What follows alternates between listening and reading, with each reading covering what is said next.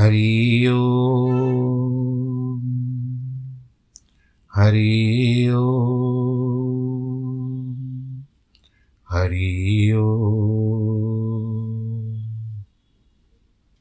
गुरुर्ब्रह्मा गुरुर्विष्णु गुरुर्देवो महेश्वरः गुरुर्साक्षात् परब्रह्मः।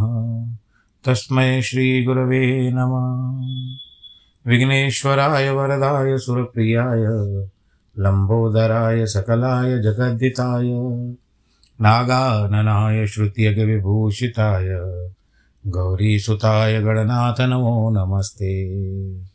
नाहं वसामि वैकुण्ठे, योगिनां हृदयेन च, मद्भक्तां यत्र गायन्ति, तत्र तिष्ठामि नारद।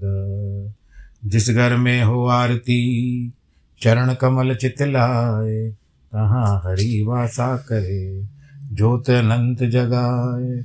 जहाँ भक्त कीर्तन करे, बहे प्रेम दरिया। तहाँ हरि श्रवण करे, सत्यलोक से आए। सब कुछ दीना आपने, भेंट करूँ क्या नाथ? नमस्कार की भेंट लो, जोड़ू मैं दोनों हाथ। जोड़ू मैं दोनों हाथ, जोड़ू मैं दोनों हाथ।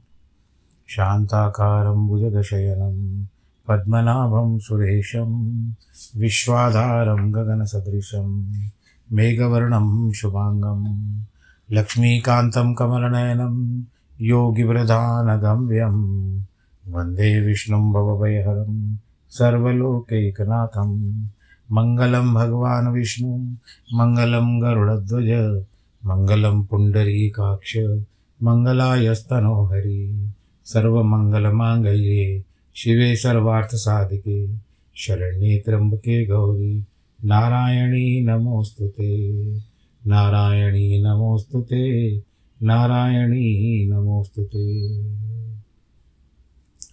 हर हर महादेव, हर हर महादेव। हर हर महादेव। प्रिय भक्तजनों, अब कथा हम वार्ता करते हैं भगवान शंकर की अन्य लीलाओं की, शिव पुराण के अंतर्गत। इसमें जिस तरह से कल ब्रह्मा जी की सृष्टि हुई, इच्छा हुई कि बहुत सारी सृष्टि को उत्पन्न करूँ, उन्होंने भगवान विष्णु का ध्यान किया, फिर उन दोनों को भगवान शंकर का। क्योंकि उनकी इच्छा थी कि माता पार्वती जो है, जगदम्बा जो है, भगवान शिव जी की पत्नी बने। पर उसके लिए सारी लीला रचनी पड़ती है। किस तरह से ये संयोग हो, प्रभु के मन में क्या है? तो नारद जी, भगवान जी पिता, अपने पिता ब्रह्मा से पूछते हैं कि आपने दक्ष के तपस्या करने वाली बात बताइए। किस तरह से दक्ष ने दक्ष जो थे, ब्रह्मा के मानस पुत्र माने जाते हैं। और दक्ष का अर्थ होता है जो केपेबल हो, अंग्रेज़ी में। दक्ष हो। कार्य करने में दक्ष हो। अब जिस तरह से आपके घर में कोई मैकेनिक का काम होता है तो आप नहीं लगा, कर जा सकते। तो इसके लिए उस दक्ष व्यक्ति को बुलाया जाता है। तो इसका नाम तो दक्ष ही था। दक्षता दिखाना। और एक बात भी बताते हैं कि दक्षिणा क्या होता है? जब ब्राह्मण को दक्षिणा दी जाती है, वैसे तो दक्षिणा ये दक्षिणा तो एक देवी का नाम भी है, परंतु अब हम बात करते हैं कि दक्षिणा क्या होती है। दक्षिणा होती है जब आप पंडित को पूजा करा करके उनको दक्षिणा देते हैं, क्योंकि उन्होंने दक्ष का दक्षता दिखाई अपनी पूजा में। इसके लिए उनको दक्षिणा दी जाती है, क्योंकि वो दक्ष है। पूजा पाठ उन्हीं को आता है, किसी भी पंडित को आता परंतु आपने उस समय उनको स्थान पर बिठा करके पूजा करवाई और उनको दक्षिणा स्वरूप भेंट दे दी। ब्रह्मा जी कहते हैं, नारद, बताता हूँ। मुनियों के साथ भक्ति पूर्वक इस प्रसंग को सुनो। मेरी आज्ञा पाकर उत्तम बुद्धि वाले महाप्रजापति दक्ष ने क्षीर सागर के उत्तर तट पर होकर देवी जगदम्बिका को पुत्री के रूप में प्राप्त करने की इच्छा तथा उनके प्रत्यक्ष दर्शन की कामना के लिए उन्हें हृदय के मंदिर में विराजमान करके तपस्या प्रारंभ की दक्ष ने मन को संयम में रख करके दृढ़तापूर्वक कठोर व्रत का पालन करते हुए कहा कि शौच संतोष आदि नियमों से युक्त हो, तीन हज़ार दिव्य वर्षों तक तप किया। वे कभी जल पीकर रहते कभी वायु पी करके रहते, कभी सर्वथा उपवास करके रहते थे। भोजन होता था, इच्छा होती थी तो पत्ते चुबा चबा लेते थे। उसके बाद यम नियमों से युक्त हो जगदम्बा की पूजा लगी रही। दक्ष को देवी शिवा ने प्रत्यक्ष दर्शन दिया।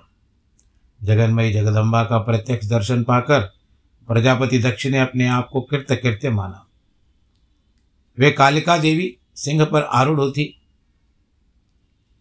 उनका अंग कांति श्याम थी, मुख बड़ा ही मनोहर था, चार भुजाओं से युक्त थी, हाथों में वरद, अभय, नील, कमल और खड़ग धारण किए हुए थी।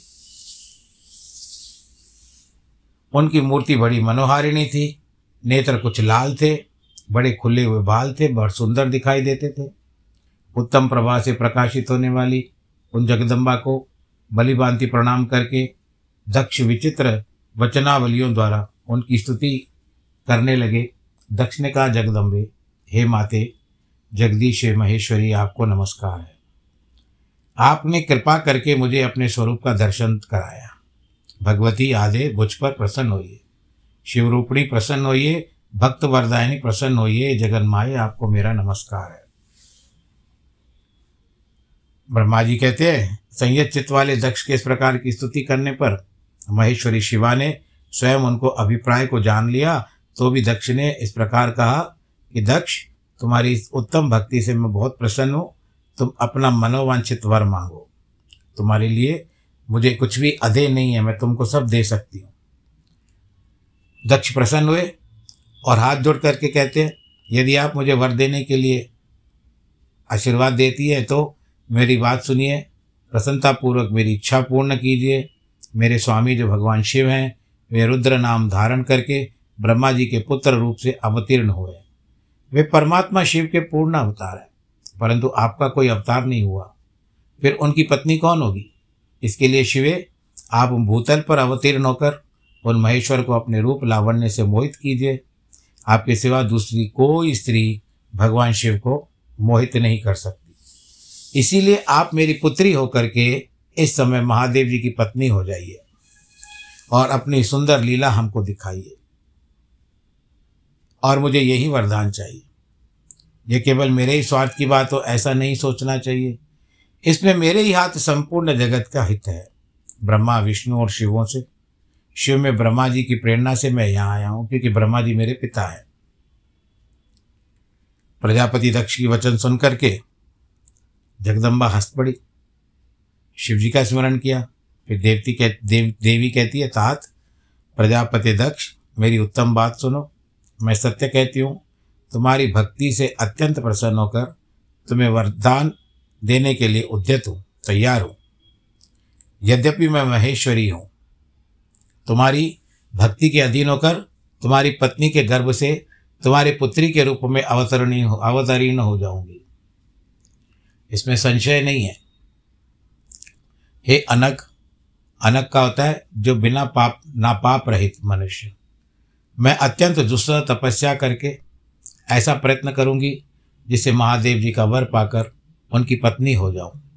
इसके सिवा किसी उपाय से कार्य सिद्ध नहीं हो सकता, क्योंकि वे भगवान सदाशिव सर्वथा निरा निर्विकार है।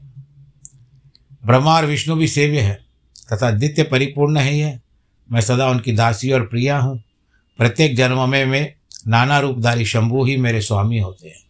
भगवान सदाशिव अपने लिए वर के प्रभाव से, ब्रह्मा जी की भ्रकुटियों से, रुद्र रूप से अवतरण होते हैं। मैं भी उनके वर से उनकी आज्ञा के अनुसार ही अवतार लूँगी। अब तुम अपने घर जाओ, इस कार्य में जो मेरी दूती अथवा सहायिका होगी, उसे मैंने जान लिया है।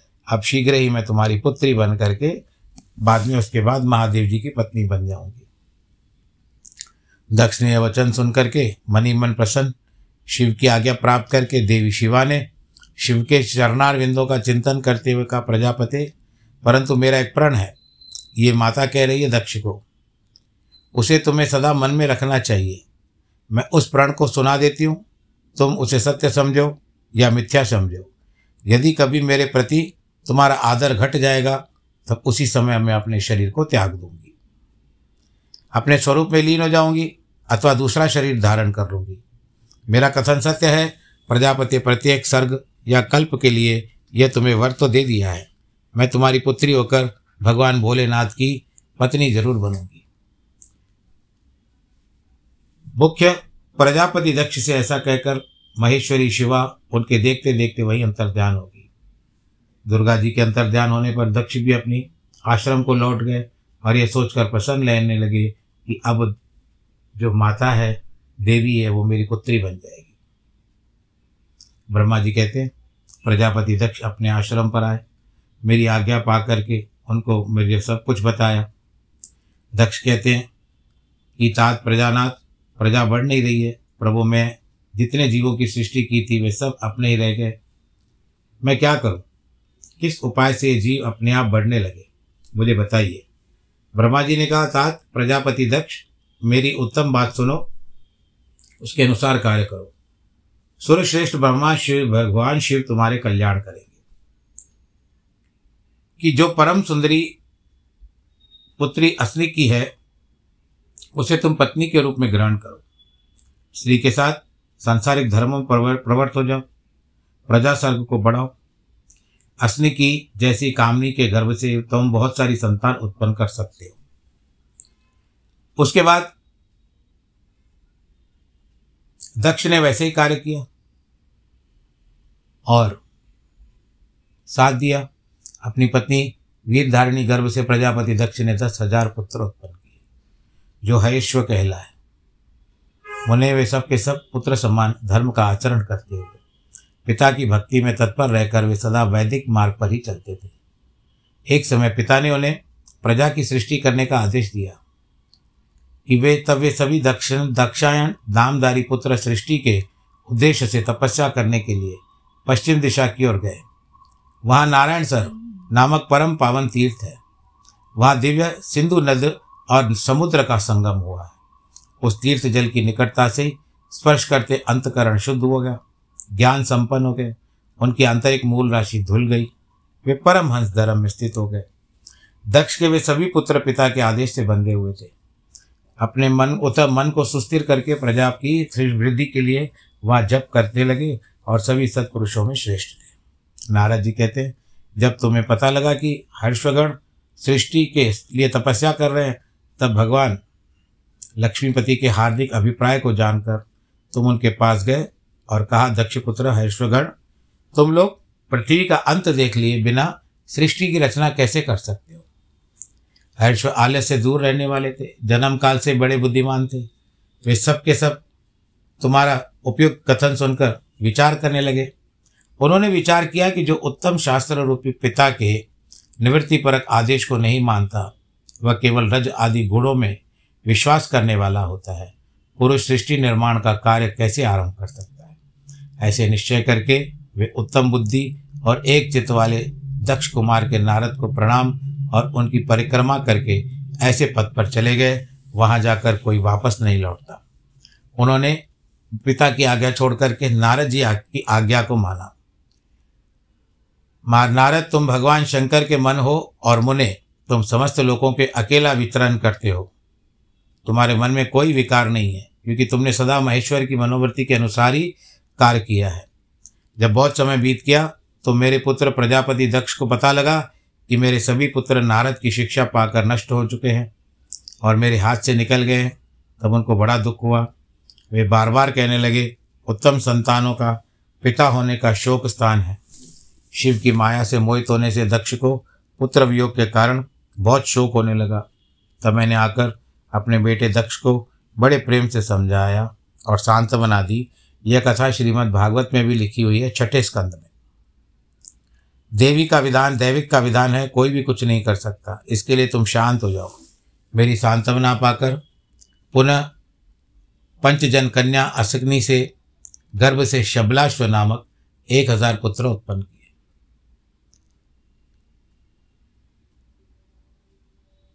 पिता का आदेश पाकर वो भी गए। प्रजा सृष्टि के लिए दृढ़तापूर्वक प्रतिज्ञा पालन का नियम ले उसी स्थान पर गए, जहाँ उन्होंने सिद्धि को प्राप्त किए। बहुत बड़े भाई थे। वे नारायण सरोवर के जल का स्पर्श होने से सारे पाप नष्ट हैं फिर वो भी आए। वहाँ पर भी नारद जी आ गए और उन्होंने भी उनको वैसा ही मार्ग बताया। तो जो एक हर्ष्व थे और दूसरे शबलाश्व थे, दोनों बाहरी नारद की बातों में आन करके उन्होंने संसार की सृष्टि का जो कार्य था, वो सब त्याग दिया और भज गोविंदम भज गोविंदम भज गोविंदम मूड मत। इस तरह का जप करने के लिए निकल गए। दक्ष को बहुत क्रोध आ गया। बहुत पीड़ा अनुभव करने लगा। और नारद जी के ऊपर बहुत क्रोधित हो गया। और नारद को कहते हैं नारद बड़ा दुष्ट है। देवश, उसी समय तुम दक्ष पर अनुग्रह करने के लिए वहाँ पहुँचे। तुम्हें देखते ही शोक आवेश में युक्त दक्ष के ओर जो थे फड़फड़ाने लगे। तुम्हें सामने पाकर वो तुम्हारी निंदा करने लगे। यह तुमको पता होगा। कहते हो, नीच, दक्ष कहते नारद को। तुमने ये क्या किया? तुमने झूठ मूठ साधुओं का बाना पहन रखा है। इसी के द्वारा ठग कर हमारे बोले वाले बालकों को तुमने भिक्षुकों का मार्ग दिखा दिया। ये तुमने अच्छा नहीं किया। तुम निर्दय हो और शठ हो। इसीलिए तुम्हारे, तुमने हमारे इन बालकों जो अभी ऋषि गण, देवरण और पितृण से मुक्त नहीं हो पाए थे, लोक और परलोक के दिनों का श्रेय नाश कर डाला, जो पुरुष इन तीनों व्रणों को उतारे बिना मोक्ष की इच्छा मन में लिए माता पिता का त्याग कर घर से निकल जाता है, वह सन्यासी हो जाता है। वह अधोगति को प्राप्त होता है। तुम निर्दय और बड़े निर्लज हो। बच्चों की बुद्धि में भेद पैदा करने वाले हो। अपने सुयश को स्वयं ही नष्ट कर रहे हो। मूढ़मते तुम भगवान विष्णु के पार्षदों में व्यर्थ ही घूमते फिरते हो। अदम अदमादम तुमने बराबर बारंबार मेरा मंगल किया है। अतः आज से तीनों लोकों में विचरते हुए तुम्हारा पैर कभी भी स्थिर नहीं होगा। अथवा कहीं भी तुमने ठहरने की सुस्ते ठौर ठिकारा मिलेगा ही नहीं। तुम एक जगह रुक नहीं पाओगे। वैसे नारद जी, एक घंटे से ऊपर कहीं नहीं रुक सकते उस श्राप के बाद। यद्यपि तुम साधु पुरुषों का सम्मानित करते हो, उस समय दक्ष ने तुम्हें शाप दे दिया। ईश्वर की इच्छा के को वो नहीं समझ सके। शिव की माया ने अत्यंत मोहित कर दिया था। तुमने इस शाप को चुपचाप ग्रहण लिया, कर लिया और चित्त में विकार नहीं लाने दिया। यही ब्रह्म स्वभाव है। ईश्वर कोटि के महात्मा पुरुष स्वयं शाप मिटा देने में समर्थ होने पर समर्थ होने पर भी उस श्राप को सह लेते हैं। इस समय दक्ष के पति दक्ष इस बर्ताव पर। मैं वहाँ आ पहुँचा और फिर उसको शांत किया। तुम्हारी प्रसन्नता बढ़ाते हुए मैंने दक्ष के साथ तुम्हारा सुंदर, स्नेहपूर्ण संबंध स्थापित कर दिया। तुम मेरे पुत्र हो। दक्ष भी मेरा पुत्र है। मुनियों में श्रेष्ठ और संपूर्ण देवताओं के प्रिय हो। अतः बड़े प्रेम से तुमने आश्वासन देकर, तुम्हें आश्वासन देकर मैं अपने स्थान पर आ गया। प्रजापति दक्ष ने मेरी अनुनय के अनुसार अपनी पत्नी के द्वारा साठ सुंदरी कन्याओं को जन्म दिया आलस रहित होकर धर्म आदि के साथ उन सब का विवाह कर दिया। मुनीश्वर, में उसी प्रसंग को लेकर के तुमको कहता हूँ। दक्ष ने अपनी दस कन्याएँ विधि पूर्वक धर्म को ब्याह दी। सत्ताईस कन्याओं का विवाह चंद्रमा के साथ कर दिया। भूत या बहुपुत्र अंगिरा तथा कृषाश्व को उन्होंने दो दो कन्याएँ दी। शेष चार कन्याओं का विवाह ताक्षर्य या अरिष्ट नेमी के साथ कर दिया। इन सबकी संतान परंपराओं से तीनों लोक में भरे पड़े हैं। अतः विस्तार से भय उनका वर्णन नहीं किया जा सकता। कुछ लोग शिवा या सती को दक्ष की ज्येष्ठ पुत्री मानते हैं। दूसरे लोग उन्हें मंजली पुत्री कहते हैं, तथा कुछ लोग सबसे छोटी पुत्री मानते हैं। कल्प भेद में ये तीनों मत ठीक है, क्योंकि कहते हैं ना, हरि अनंत, हरि कथा अनंता। पुत्र और पुत्रियों की उत्पत्ति के पश्चात पत्नी सहित प्रजापति दक्ष ने बड़े प्रेम से मन ही मन जगदम्बिका का ध्यान किया। साथ ही गदगद वाणी से प्रेम पूर्वक उनकी स्तुति भी की। बारंबार अंजलि बाँध बांधकर नमस्कार करके वे विनीत भाव से देवी को मस्तक झुकाते थे। इससे देवी शिवा संतुष्ट हुई। उन्होंने अपने प्रण की पूर्ति के लिए मन ही मन यह विचार किया कि अब मैं वीरणी के गर्भ से अवतार लूँ। ऐसा विचार करके जगदम्बा दक्ष के हृदय में निवास करने लगी। मुनिश्रेष्ठ उस समय दक्ष की बड़ी शोभा होने लगी। फिर उत्तम मुहूर्त देखकर दक्ष ने अपनी पत्नी को प्रसन्नतापूर्वक गर्भाधान किया। तब दयालु शिव शिवा जो थी दक्ष पत्नी के चित्त में निवास करने लगी। उनके गर्भाधारण के सभी चिन्ह प्रकट हो गए। उस अवस्था में वीरणी की शोभा बढ़ गई। उसके चित्त में अधिक हर्ष छा गया। भगवती शिवा के निवास रूप के कारण प्रभाव के वीरणी का स्वरूप ही बदल गया। दक्ष ने अपने कुल संप्रदाय, वेद, ज्ञान और हार्दिक उत्साह के अनुसार प्रसन्नतापूर्वक पुंसवन आदि संस्कार संबंधी श्रेष्ठ क्रियाएँ कर उपन, की संपन्न की। उन कर्मों के अनुष्ठान के समय महान उत्सव हुआ। प्रजापति ने ब्राह्मणों को बहुत कुछ धन दिया, दान पुण्य कर दिया उस अवसर पर वीरणी के गर्भ से देवी का निवास हुआ, जानकर श्री विष्णु आदि देवताओं को भी बहुत प्रसन्नता हुई। उन सबने वहाँ जाकर जगदम्बा का स्तवन किया और समस्त लोगों का उपकार करने वाली देवी शिवा को बारंबार प्रणाम किया। वे सब देवता प्रसन्नचित होकर दक्ष प्रजापति तथा वीर, वीरणी की भूरी भूरी प्रशंसा करने लगे। अपने अपने स्थान को लौट गए। अब नौ महीने बीत गए। तब लौकिक गति का निर्वाह कराकर दसवें महीने के पूर्ण होने पर चंद्रमा आदि ग्रहों तथा ताराओं की अनुकूलता के सुख सुखद मूर्त रूप में देवी शिवा शीघ्र ही अपनी माता के सामने प्रकट हो गई। बोलो, जगदम्बे माता की गए उनके अवतार लेते ही प्रजापति दक्ष बड़े प्रसन्न हुए।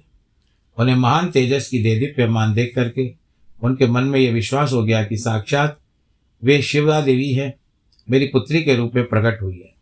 उस समय आकाश से फूलों की वर्षा होने लगी। मेघ जल बरसाने लगे।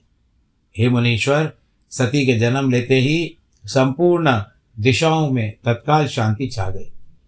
देवता आकाश में खड़े होकर मांगलिक बाजे बजाने लगे। अग्निशालाओं में बुझी हुई अग्नियाँ अपने आप जल उठी और सब कुछ परम मंगलमय हो गया।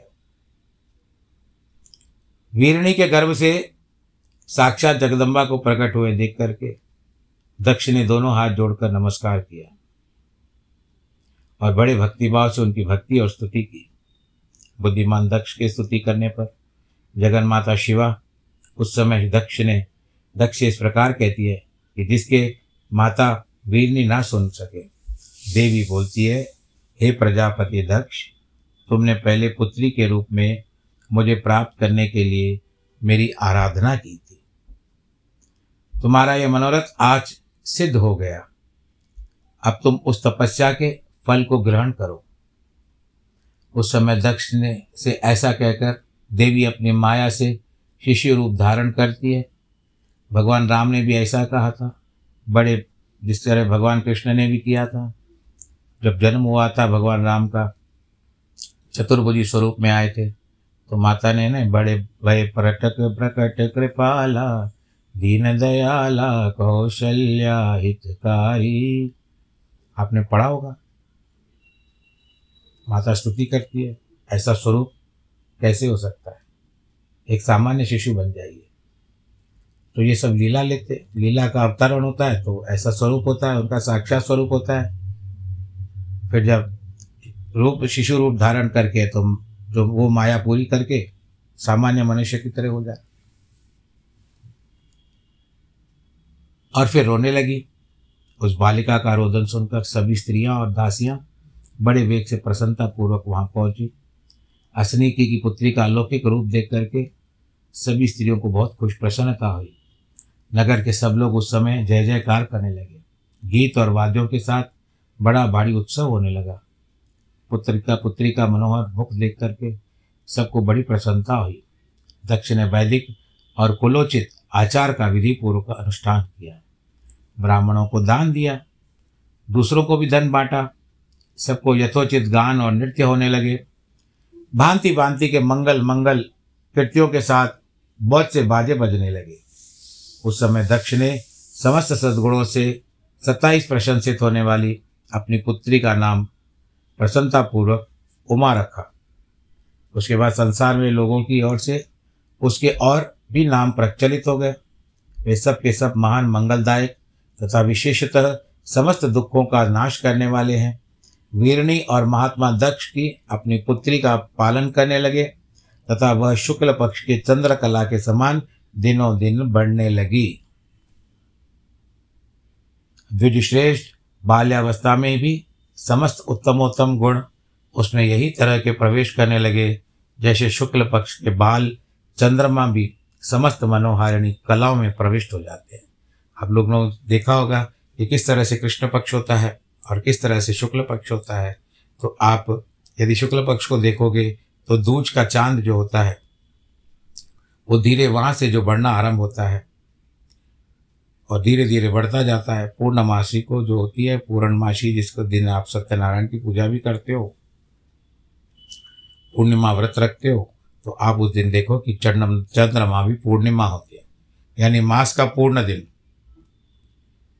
और आप इस बात को देख लीजिए कि जो नक्षत्र हैं, ये मास उन्हीं के उस, जो हमारे पंचांग में मास आते हैं, महीने आते हैं ना, ये नक्षत्रों के आधार पर रखे गए हैं। अब जिस तरह से अभी आश्विन है, जब अभी थोड़े दिनों के बाद श्राद्ध खत्म हो जाएँगे, दो तीन दिनों में, परसों ही खत्म हो रहे हैं, आज जिस तरह से तेईस है, पच्चीस को श्राद्ध पूरे हो रहे हैं। पच्चीस को श्राद्ध होने के उपरांत पहली तारीख से नवरात्रि आ जाएँगे। नवरात्र के बाद दशहरा आ जाएगा, फिर शरद पूर्णिमा आएगी।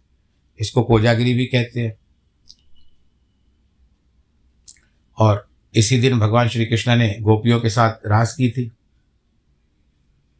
अब दूसरी ओर बढ़ते हैं तो शरद पूर्णिमा के दिन शरद ऋतु जैसे वर्षा का काल पूरा हो जाता है। शरद ऋतु का प्रादुर्भाव होता है और धीरे धीरे धीरे जो वर्षा का वेग होता है वो कम होता जाता है और नाले, नदियाँ, ये सब जो बहने अत्यंत वेग से बहते हैं, वे धीरे धीरे फिर सामान्य होते जाते हैं। और फूल इत्यादि अच्छे खिलते हैं, मौसम अच्छा हो जाता है और उस समय में लगभग धीरे धीरे शरद ऋतु के बाद आप यह देखेंगे कि गर्मी के कम हो जाती है, पर आज की बात हम नहीं कह सकते, पहले के समय में कि यही बात थी। तो ये मास जो होते हैं ना, वो महीनों के हिसाब से, नक्षत्रों के हिसाब से लिए गए हैं। समय कम है आज, फिर किसी दिन वर्णन करेंगे या कल ही हो सकता है, नहीं, मंगलवार के दिन वर्णन करेंगे। तब तक श्राद्ध पूरे हो चुके होंगे और माता विराजमान हो चुकी होगी नवरात्रि के लिए। तो यहीं पर बात क्या आती है कि बारह महीने नक्षत्रों के आधार पर है। तो और चंद्रमा भी पूर्ण रूप से पूर्णता पूर्णता की ओर रहता है। दक्ष कन्या सती सखियों के बीच बैठी बैठी जब अपने भाव में निमग्न होती थी, तब बरा बारम्बार बारम्बार भगवान शिव की मूर्ति को चित्रित करने लगती थी। बैठे बैठे भगवान शंकर जी याद आ जाते थे उसको। मंगलमयी सती जब बाल्योचित सुंदर गीत गाती थी स्तब्थाणु एवं रुद्र नाम लेकर समर शत्रु शिव का स्मरण करती थी। ऐसे भगवान की माया है, भगवान की लीला अपरंपार है। इस तरह में, जिस तरह से मैं एक संक्षेप में आपको एक बात बता देता हूँ कि इस तरह से, अब जैसे आश्विन का महीना है तो इसको अश्वनी मास के नाम से जाना जाएगा। फिर कार्तिक आएगा तो बता ही देते समय है थोड़ा सा जितना मिले। कृतिका नक्षत्र पर कृतिका आए, कार्तिक आएगा। उसके बाद आता है मार्गशीर्ष, मृगशिरा पर। पौष पुष्य पर और उसके पश्चात माघ मघा नक्षत्र पर, फाल्गुन उत्तरा फाल्गुनी नक्षत्र पर, चैत्र चित्रा पर, उसके बाद वैशाख विशाखा पर, उसके बाद आता है ज्येष्ठ, ज्येष्ठा ज्येष्ठा नक्षत्र पर, आषाढ़ पूर्वाषाढ़ा पर, तत्पश्चात पूर्वाषाढ़ा के बाद आता है श्रावण, श्रवण नक्षत्र, भाद्रपद, वो आता है भाद उत्तरा पूर्वा भाद्रपद या उत्तरा भाद्रपद नक्षत्र के अनुसार। तो ये बारह महीने जो हैं, ये सत्ताईस नक्षत्रों में से इनकी गिनती हुई है और इनके नाम रखे गए हैं। और कृष्ण पक्ष और शुक्ल पक्ष, यानी दो पक्ष बनाए गए हैं, जिसमें चंद्रमा पड़ता है और कम होता है, और इसी से सारे संसार का, संसार की सृष्टि का संपादन होता है। और प्रतिपादन भी होता है। भगवान शंकर जी आप सबको आनंदित रखें, खुश रखें, प्रफुल्लित रखें, अपना ध्यान रखिएगा। और परसों अमावस्या अपने अपने ब्राह्मणों को अपने जितना हो सके दान पुण्य करें, बड़ों के नाम से पितृदोष निकल जाएगा। और आज जिनके जन्मदिन और वैवाहिक वर्षगांठ है, उन सबको ढेर सारी बधाई। ईश्वर आपको सुरक्षित रखे। नमो नारायण।